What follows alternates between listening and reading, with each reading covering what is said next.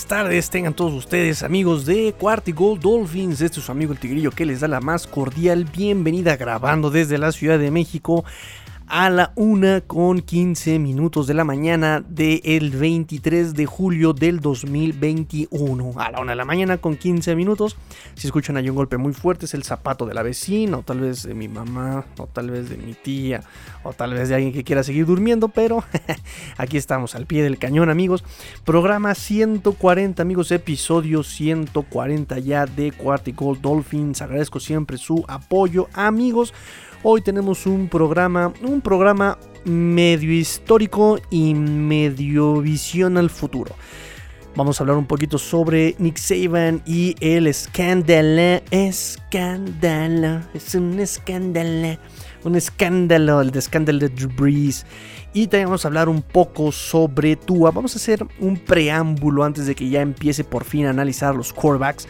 Antes del training camp. No, porque recuerden que vamos a hacer. Vamos a, repasar todas las posiciones, posición por posición. Entonces, vamos a empezar con los quarterbacks. Pero hoy, pero hoy quiero hablar de algo muy, muy, muy, muy, muy importante que posiblemente hayamos dejado pasar por alto, ¿no? que no le hayamos dado la importancia de vida, que es justamente eh, Charlie Fryer. Entonces, este, pues nada, empecemos. What What is it? Drivers, start your engines. Y pues vamos a empezar con este chisme, con este chisme de Nick Saban. Recuerden que, eh, bueno, Nick Saban eh, ahorita está con Alabama, como head coach en Alabama. También ya conoció a Tua Chongo Bailoa. Pero antes de eso, antes de eso, obviamente fue coach en colegial durante muchos años. Pero también fue coach de los Miami Dolphins 2005-2006. Esta semana, esta semana participó en la convención anual de eh, la Texas High School Coaches Association, una convención anual de coaches de prepa. Y la conferencia tiene muchas, muchas, muchas, muchas preguntas sobre coacheo, sobre su vida personal, sobre su vida como profesional también. Entonces, eh, la que nos interesa, la pregunta que nos interesa, eh, tiene que ver con los sacrificios que ha hecho este, por, este, por este oficio, por este trabajo de head coach. ¿no? Él responde que se pues, ha hecho muchos sacrificios, que su familia eh, también ha hecho muchos sacrificios por él justamente. Entre ellos, pues la mudanza, por ejemplo, ¿no? Ha tenido que eh, su familia hacer muchos, muchos sacrificios. Entre ellas el tener que mudarse, por ejemplo, cuando fue a Michigan State, cuando fue a LSU. Y obviamente también mencionó su etapa en los Miami Dolphins. Y ahí es donde llegó la sal en la herida. Perdónenme amigos, tuve que pedir un poquito de asesoría y contexto a mi amigo Ulises. Ulises, Ulises, te mando un gran, gran, gran abrazo. Eh, él porque él es muy, muy, muy veterano también, ya Dolphin veterano.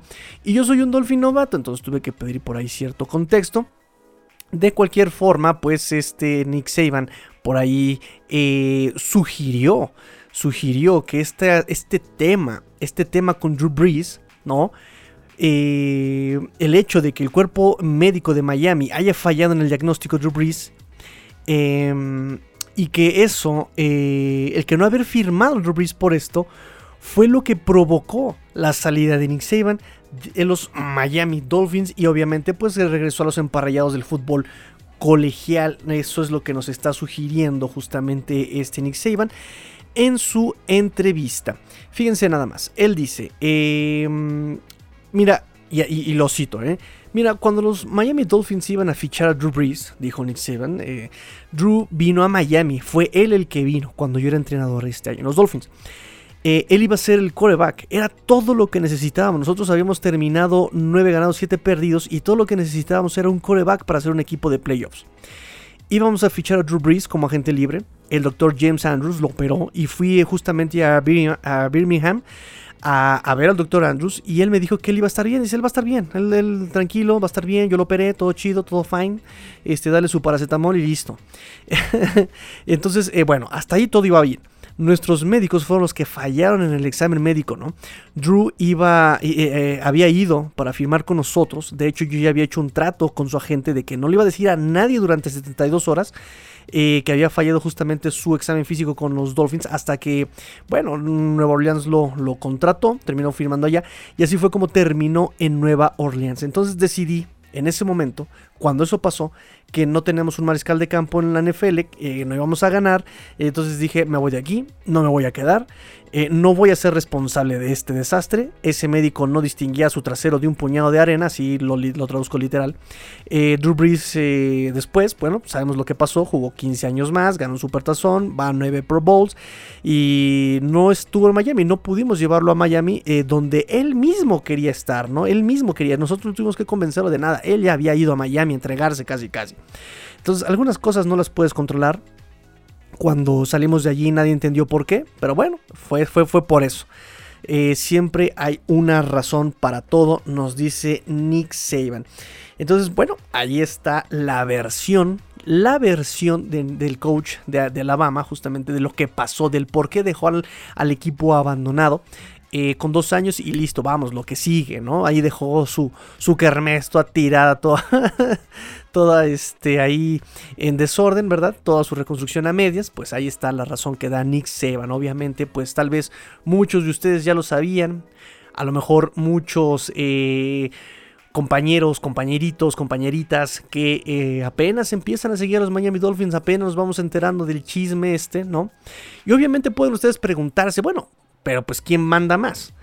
¿El head coach o eh, los doctores, ¿no? Y tienen ustedes ahí toda la razón. Tienen ahí toda la razón.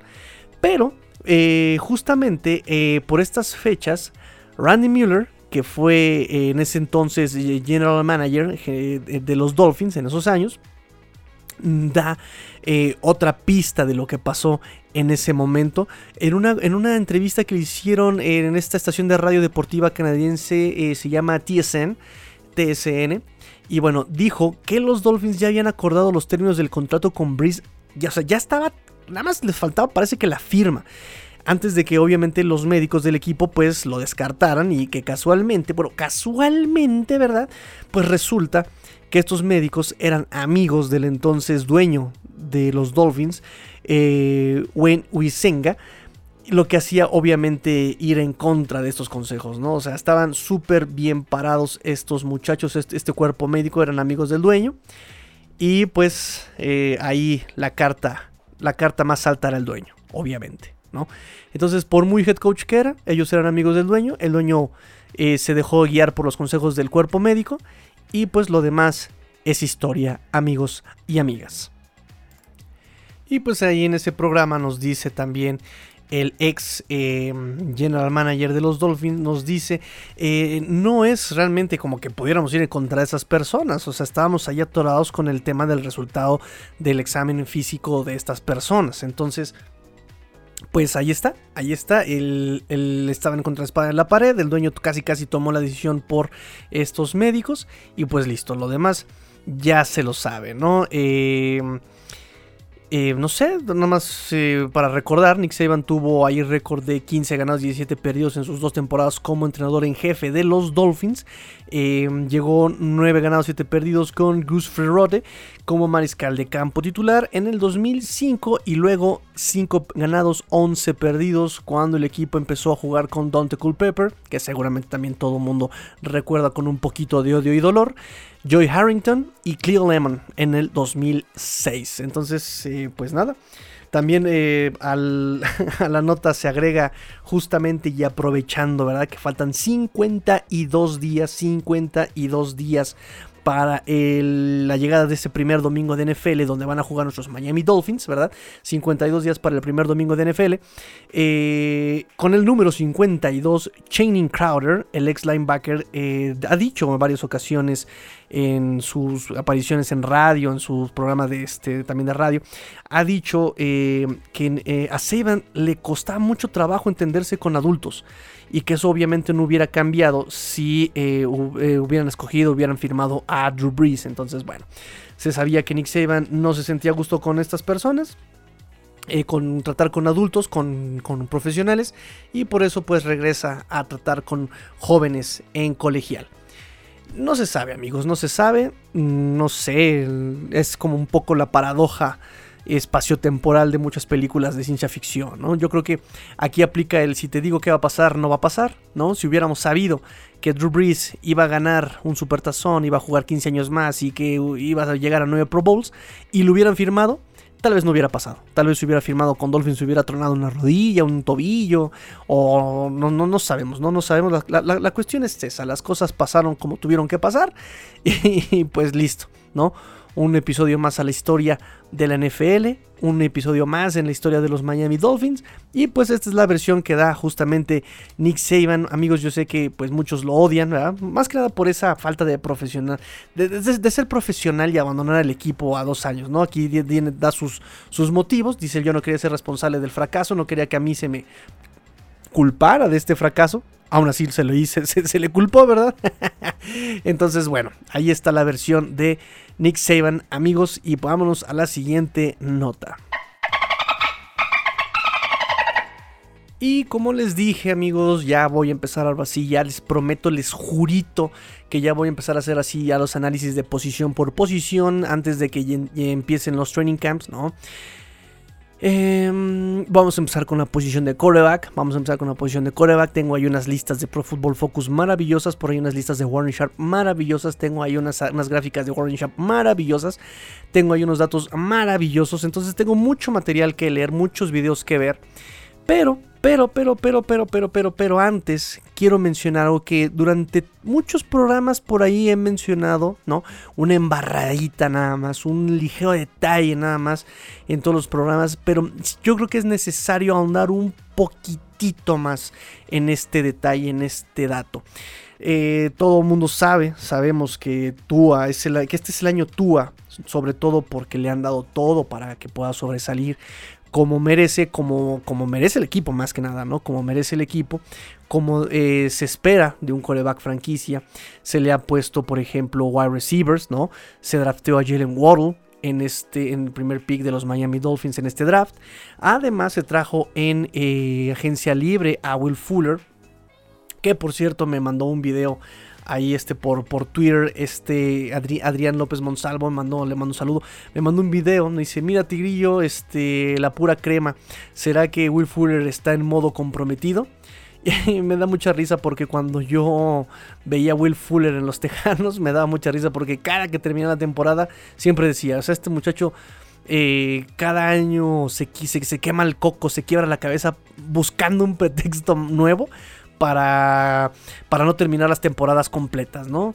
Eh, entonces, este, la temporada que más juegos eh, ha tenido ha sido la temporada pasada con 11 partidos, si no mal recuerdo, Will Fuller, que si no se lesiona esto, que si no se lesiona lo otro, el año pasado fue por las sustancias, las sustancias prohibidas, ¿no? Entonces, cuando dijeron la noticia de que las sustancias prohibidas, este, lo, iban a suspender por sustancias prohibidas, me recuerdo, hasta recuerdo el tweet que puse y tuiteé algo así como...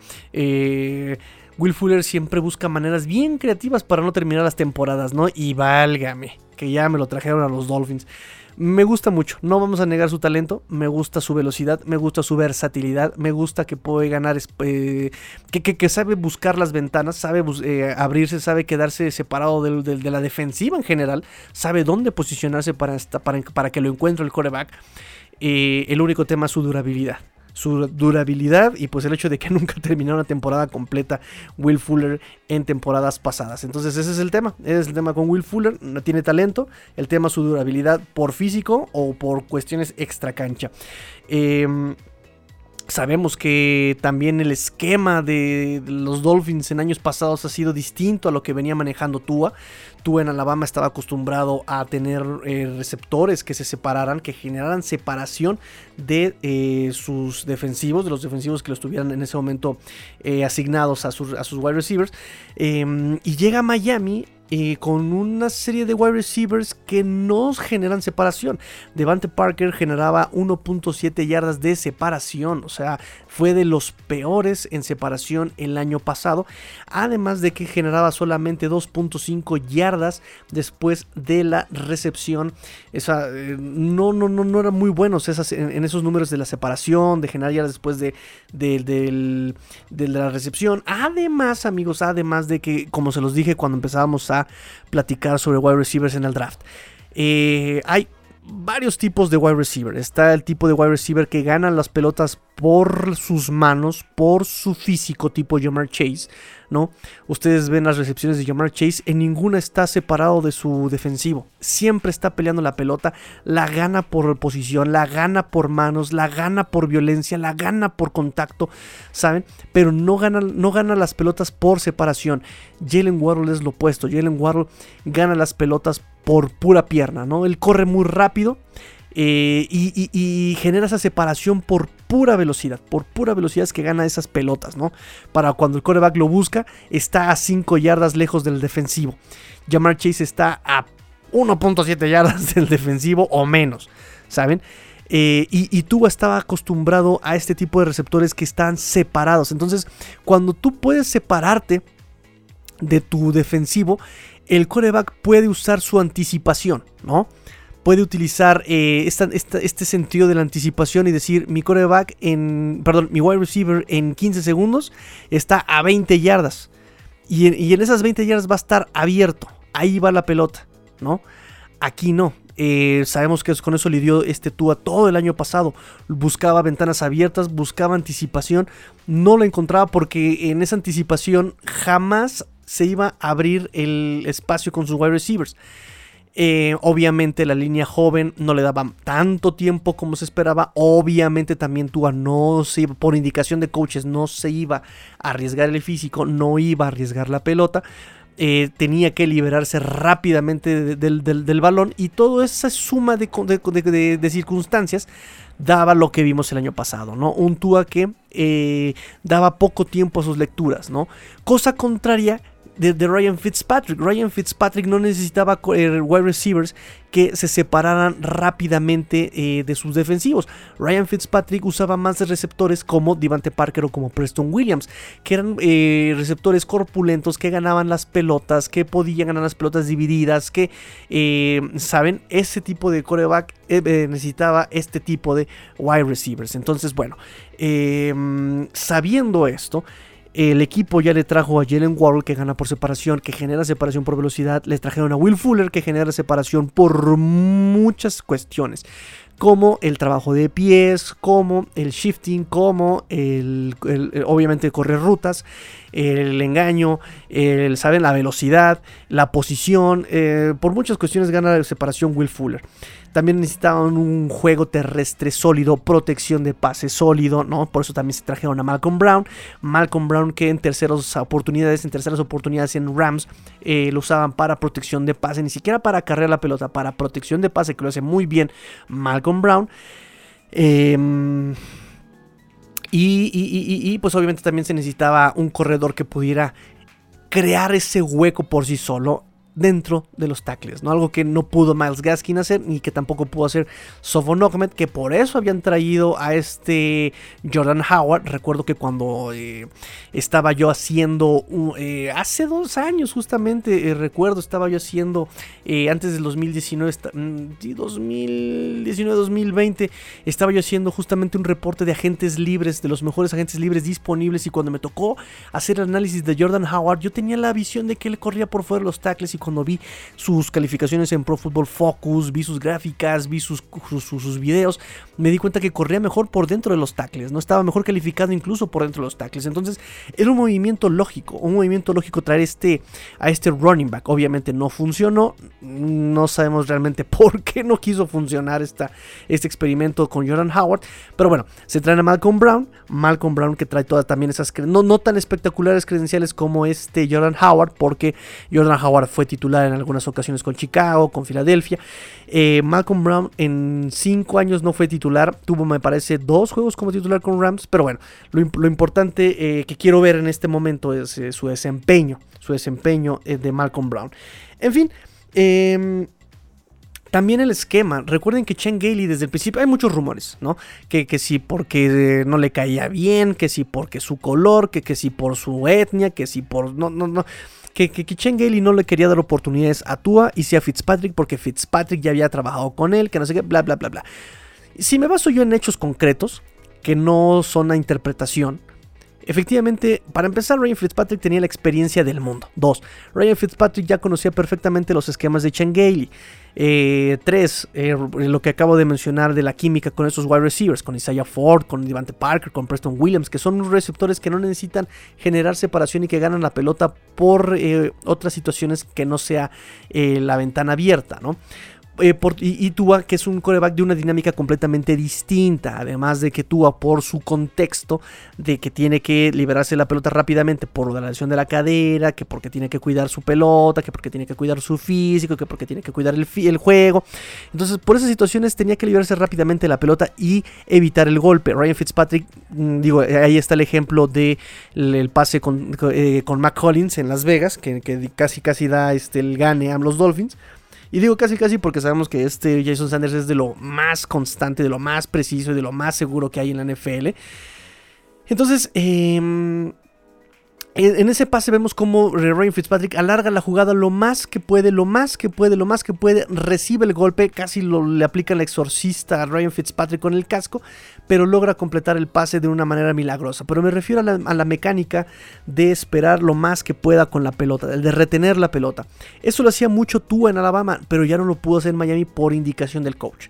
Y ojo, aquí le vamos a poner un pin por indicación del coach que aprende, que obedece este Tua, lo que le diga su coach, las indicaciones que le diga su coach, Tua las obedece. Entonces le dijeron cuida la pelota y obviamente no podía arriesgar su físico ni la pelota teniéndolo tanto tiempo en las manos. En fin, em, entonces en este, en este esquema de Chen Gailey que él reconoció que necesitaba mucha, mucha gimnasia mental, mucha gimnasia cerebral, Em, me puse para dormir ayer el partido contra, contra Arizona, justamente semana 8, si no mal recuerdo, em, que fue uno de los mejores partidos que dio Tua. Bueno, recuerden que eh, también en el análisis que hice de ese partido contra Raiders, les dije que también Tua le costaba mucho trabajo por las jugadas que mandaban. Imagínense en una empty formation, y voy a repetir rápidamente este ejemplo, en una empty formation 0 tight ends, 0 running backs, 5 wide receivers.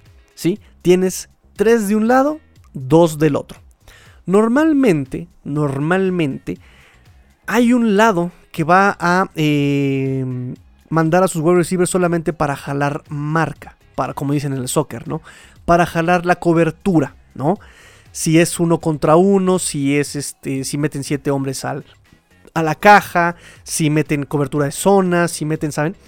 Eh, jugando con esas coberturas, jugando con esos esquemas defensivos, tú mandas eh, dos wide receivers del lado, voy a poner, del lado izquierdo, a que simplemente jalen al linebacker, a que simplemente jalen al cornerback, que simplemente jalen al safety, ¿no? Y del otro lado, donde tienes a tres wide receivers, puedes meter ahí, este, digamos, este, la ruta de seguridad que normalmente puede ser el slot interno, o más bien el, wide receiver interno. este, que va a ser un, por un, un, rizo, que puede ser un, eh, un slant, o más bien que puede ser, por ejemplo, un, este, un rápido fuera, ¿no? Que puede ser un rápido fuera o una escuadra fuera, ¿no? Mandas a un wide receiver recto, a que también jale la marca del corner, y mandas a tu, a tu wide receiver eh, intermedio, el slot, ¿no? Hacer una trayectoria, ahí sí puede ser un poste, mm, perdón, puede ser una, escuadra fuera también, pero a 15 yardas, a 10 yardas, puede ser incluso un, una escuadra adentro, ¿sabes? Un rizo, un, regresa, un gancho. Y ese wide receiver es el que se va a quedar eh, libre, ¿saben? Entonces tú, como coordinador ofensivo, mandas la jugada así, perfecto. Del lado derecho el corner va a estar ahí fallando. Por ahí el backer está comiéndose los mocos. Está en la mera baba, está en la lela. Ahí va a ser la jugada. Cuando tú eres un coreback diestro, recibes la pelota en shotgun, la recibes y pues se supone que estás viendo, ¿no? Todo el, toda la visión, por eso es el shotgun, para tener la visión del campo en general. Pero ¿qué pasa si recibes de manos? Tú recibes la pelota, ¿sí? Haces tus tres pasos hacia atrás de lectura, pero tú ya giraste el cuerpo para tu mecánica de pase. Si tú eres un si tú eres un coreback como Ryan Fitzpatrick diestro, tu eh, lado ciego es el lado izquierdo, ¿sí? Y tu lado visible es del lado derecho. ¿Dónde está? ¿Dónde dijimos que estaba el pase el que se iba a quedar abierto? Del lado derecho. De tu lado ciego solamente mandaste a tus wide receivers ahí, simplemente a que corran rutas rectas, nada más para jalar a la marca. No les va a llegar el balón, no los vas a ver jamás, no vas a leer con ellos. Ellos se van a desentender de la jugada porque tú nada más tienes un lado al que mandarle, ¿sabes? ¿Qué pasa cuando tú eres un coreback zurdo? Tú giras el cuerpo hacia tu izquierda, tu lado ciego es el lado derecho, ¿verdad? ¿Dónde dijimos que estaba el pase que iba a quedar libre? Del lado derecho. ¿Dónde es? Tu lado ciego. Ya perdiste tiempo en tener que reajustar el cuerpo hacia tu lado ciego para buscar la ruta que se va a quedar libre. Porque de tu lado visible, que es al lado izquierdo, tus wide receivers van a hacer una trayectoria recta. Ni siquiera te van a voltear a ver. Ellos su función es jalar la marca nada más, es jalar al defensivo nada más. Y obviamente ahí no van a quedar libres. El corners lo va a seguir, el safety lo va a seguir, el linebacker lo va a seguir. O sea, no, lo va, no, no va a completar ahí el pase, ¿saben? Y vi una jugada, ya eh, después de toda esta perorata, vi una jugada en este partido contra eh, Arizona, contra Arizona, perdón, contra Arizona, contra Arizona, contra Arizona, donde Tua saca la jugada, ¿no? Está en shotgun, saca la jugada, tiene una visión completa del campo, ¿verdad? Em, jala, su cuerpo en su mecánica de pase, le da la espalda obviamente al lado derecho, está viendo el lado izquierdo, todas sus trayectorias están tomadas, no hay una ventana, no hay un receptor libre, solamente está libre como la jugada lo indica, como normalmente pasa, la jugada está diseñada también para eso, por algo se le llama así a la jugada, por algo se le llama así a la, a la trayectoria, solamente estaba libre su eh, receptor escape.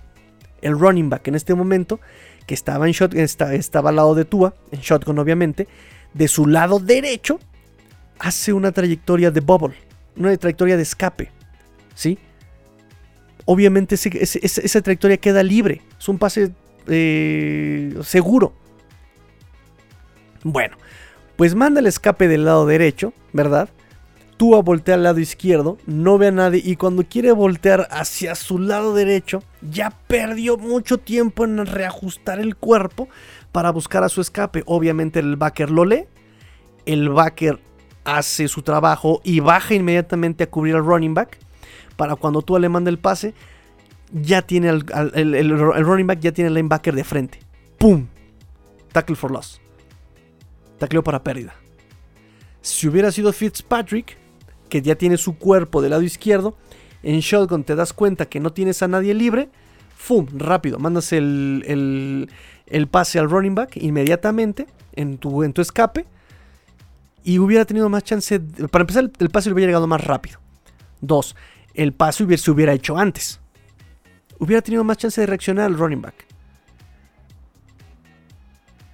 Pero eso no tiene la culpa tuya ahí ya es un problema de esquema, es un problema del coordinador, es un problema de quien mandó la jugada eh, desde arriba. ¿Saben? ¿De quién diseñó esa jugada? Tú eras zurdo y no le hicieron jugadas para zurdo, por decirlo de una forma. Es un problema ahí. Ese es un problema. Entonces, bueno.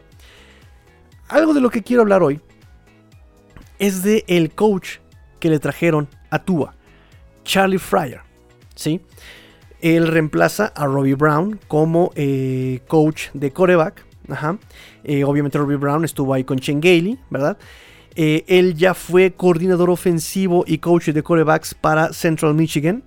Eh, de hecho, esa ofensiva logró 31 puntos en promedio por juego en el 2020. 31 puntos promedio en, por partido en el 2020. Claro que como jugador en la NFL, del 2005 a 2007 estuvo con Cleveland, 2008 estuvo con Seattle y 2009 estuvo con Oakland. 26 juegos, 23 titularidades, 419 eh, eh, pases completados, 677 intentos, lo cual le da un porcentaje del 61.9, 62% prácticamente de pases completados, 4.154 yardas en su carrera, 17 anotaciones por 29 intercepciones. Un coreback rating del 69.7. Tuvo un año con Cleveland de titular, todos los demás fue un backup simplemente. Y pues justamente esto de ser backup le ayudó a aprender justamente el estilo, el pro style, no una ofensiva pro style. Y pues bueno, da la casualidad, ¿verdad? De que se lo va a enseñar a Tua o tuvo la oportunidad de enseñárselo a Tua cuando Tua tenía 18 años. ¿A qué se referirán? Me dirás, Tigrillo, ¿a qué te refieres con esto? Y ahí es donde vamos un poquito al pasado jugándole un poquito con el futuro. Em, justamente, Tua a sus 18 años entró al campamento, este campamento de Elite 11 de Trent Dilfer. Si ustedes recordarán, Trent Dilfer fue campeón con Baltimore en el año 2000. Eh, Supertazón de año 2000 con Baltimore, titular coreback. Y este campamento lleva al top del top del top del top de corebacks de la nación eh, estadounidense. En este campamento se dedican a hacer drills de 7 contra 7, ensayos de entrevistas como si fueran en el combine, eh, obviamente también este, ven pizarra, eh, ven videos, ven, hacen pruebas de trabajo en equipo, hacen trabajo, eh, ponen a prueba la dedicación, el trabajo en equipo, el liderazgo de estos muchachitos, o sea, desde, desde esa edad, siendo todavía saliendo de la prepa, saliendo del high school, los empiezan a poner a prueba, ¿no? Los empiezan a probar y los empiezan a entrenar, a preparar para lo que va a ser el profesional, lo que va a ser también el colegial. Ok. Hasta ahí vamos todo bien, ¿no? Buscan también los jugadores con esto. Para empezar, llegar al, al Elite 11 es complicado porque es el top del top del top del top. Y obviamente ya ahí, obviamente te da mucho posicionamiento mediático, ¿no? Ya tiene mucho posicionamiento mediático. Ya te conoce la prensa, ya te conocen los coaches, ya lo que buscas tú ahí es impresionar, ¿no?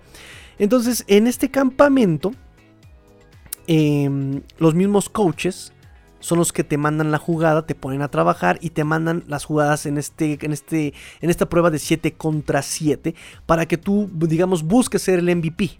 ¿no? Como, que el campeón, el ganador del reto, ¿no? El que gane Master Chef, el que gana de Master Table, el que gana de Iron Chef, o sea, el canchanchan, el enanita, el pines, el ayayay, el uyuyuy, ¿sabes? El mandamás, el ganador, el jefe de jefes, señores. ¿No? Entonces, bueno, en estas pruebas de 7 contra 7, quien le mandó las jugadas a Tua fue justamente Charlie Fry. Y no solamente eso, muchachos.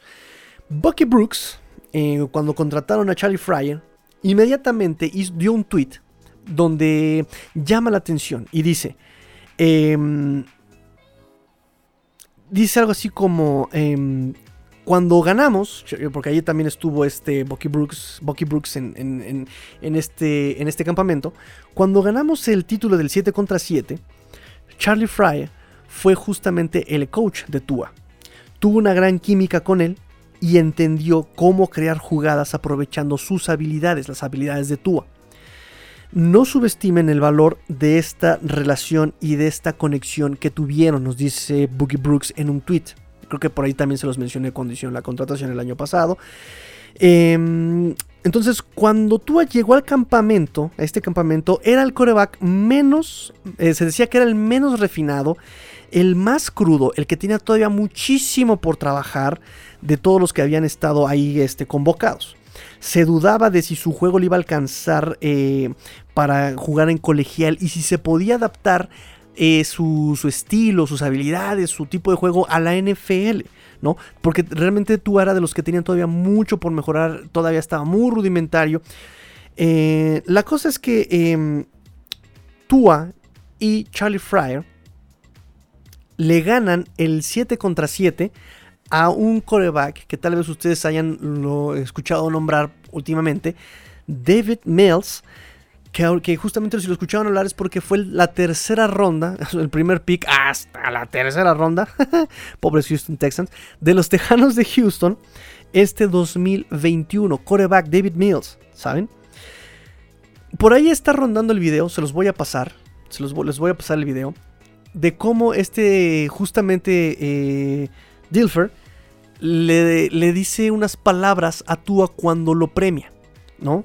le dice, de, me gusta mucho tu juego, me gusta tu disciplina, me gusta que eres un gran atleta, tienes un gran talento con el brazo, tu talento con el brazo es único, pero ni todo eso se compara con lo que tienes aquí y se señala el corazón, con lo que tienes aquí. Vas a cambiar el mundo, estoy muy orgulloso de ti Y de hecho, de todos los chicos que he coachado, jamás he visto a alguien que mejorara tan rápido como tú lo has hecho. Fíjense todas las palabras que dijo este Trent Dilfer de Tua cuando le da el MVP de este campamento del Elite Eleven. ¿Saben? Entonces, Tua más, todas las cualidades de Tua, que ya lo dije en el round table, estoy seguro que a Tua le, justamente, aprovechando, aprovechando el comentario, cuando estábamos haciendo el análisis del draft, cuando seleccionaron a Tua, eh, cuando estábamos analizando los prospectos, estuve leyendo todas las entrevistas sobre toda la gente que rodeaba a Tua, entre ellos Bookie Brooks, entre ellos Charlie Fryer, entre ellos Trent Dilfer, y todos, todos alabaron, sus cualidades extracancha de Tua, además de sus cualidades físicas, su precisión, algo que no se puede coachar, su precisión, algo que no se puede coachar, su anticipación, algo que no se puede coachar, el engaño con la mirada a los defensivos, que ya nos comentaba Juan Jiménez de QB Nerd cuando, cuando vino aquí de invitado. Eso no se puede entrenar. Incluso está el ejemplo de Jared Goff. ¿Cuántos malditos años tiene ya en la liga y sigue cantándole el pase a los defensivos? O sea, con la mirada les está diciendo a los linebackers y a los profundos, ahí le va, ahí le va el pase, ahí, ahí le voy a mandar el pase. Tua lo esconde perfectamente con la mirada, ¿sí? Esa anticipación, ese trabajar con la, bajo presión, ¿sí? El, tener una, mirada, digamos, eh, completamente abierta, el no cerrarse con un receptor, o sea, tiene una vista panorámica completa de lo que está pasando a su alrededor, eso no se puede coachar, ¿sí? Saludos a Josh Rosen, que jamás pudo aprenderlo. Entonces, todo eso, pero lo que más les gustaba de Tua eran esas cualidades extra cancha, justamente.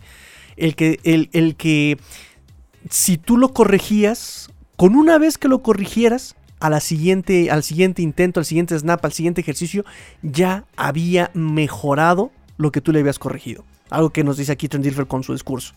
No, me sorprende, jamás había visto esta capacidad de mejorar en nadie. No había visto que alguien mejorara tan rápido como tú, ¿no? Eh, entonces, bueno, está eso. Está el hacer lo que se tiene que hacer, ¿no? Si el coach te dice brinca, yo digo, ok, ¿qué tan alto? El aprovechar sus recursos para salir de su aprieto. Él no dice, ay, ¿por qué no tengo esto? No. Eh, todo el mundo coincidió que, que, que tú vas del pensamiento de, uy, solamente cuento con esto y con esto. ¿Cómo salgo del aprieto con esto, con lo que ya cuento? Su fortaleza mental, el no presionarse en situaciones muy complicadas. La forma en que se relaciona con sus jugadores y con la gente que lo rodea. ¿sí? Se sabe que él es muy empático, que se, que se relaciona muy fácilmente con sus compañeros de equipo, ¿no? Y todo esto combinado te da una palabra, liderazgo liderazgo. Entonces, todo esto que significa Tua, que ya lo hemos platicado, más Charlie Fryer, lograron ganar MVP. Entonces, aquí le vamos a lo que les decía, un poquito del pasado, vamos ahora hacia el futuro.